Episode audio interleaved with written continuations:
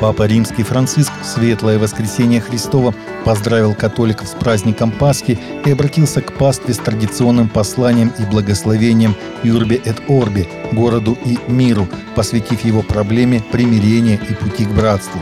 Утром на площади Святого Петра Папа Франциск возглавил торжественную мессу, которую у алтаря отслужил ватиканский иерарх, декан коллегии кардиналов Джованни Баттиста Ре – Неделю назад понтифик был выписан из римской клиники Джемелли после трехдневной госпитализации в связи с бронхитом.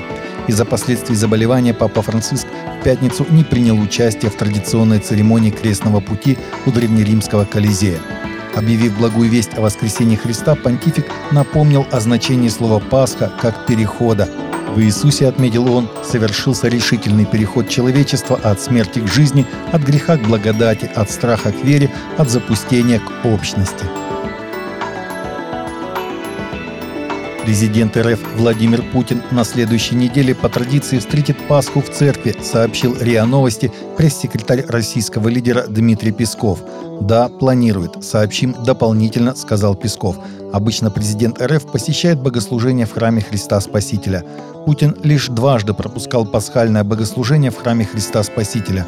В 2003 году глава государства не приезжал на Пасху в кафедральный собор РПЦ, так как находился в Таджикистане. Тогда он посетил пасхальное богослужение в храме Николая Святителя в Душанбе.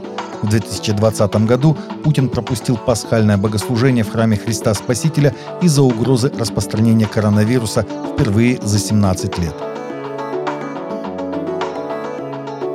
Судебная экспертиза финансов церкви Hillsong, проведенная бухгалтерской фирмой Grant Thornton, не подтвердила утверждение о том, что австралийская сетевая мегацерковь или ее персонал занимались незаконным финансовым поведением. Утверждения о том, что средства были присвоены, отражают недоразумение, которое следует обсуждать в церковном контексте, говорят адвокаты.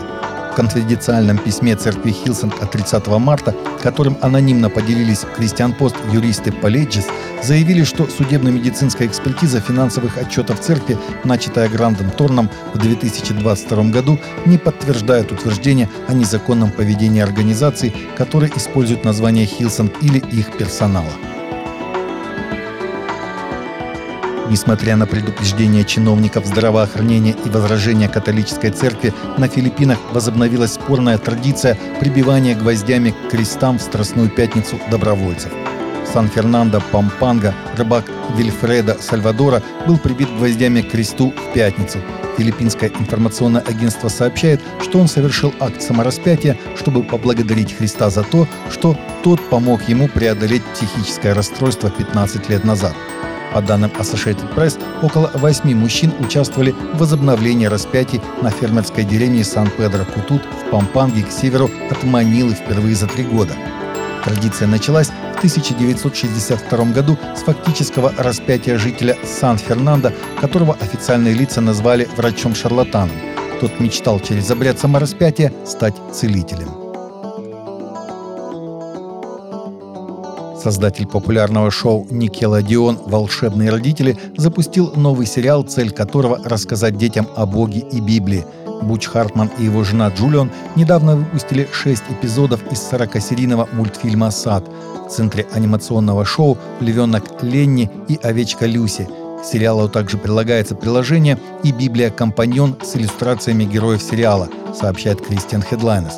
Наша цель – как можно дальше донести Писание до сердец детей, сказала Буч в недавнем интервью изданию The Christian Post. Ленни и Люси живут в саду, где растет все прекрасное, и ежедневно разговаривают с Богом, которого они называют боссом.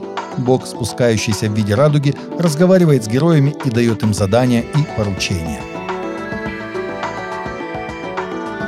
Таковы наши новости на сегодня. Новости взяты из открытых источников. Всегда молитесь о полученной информации и молитесь о страждущих.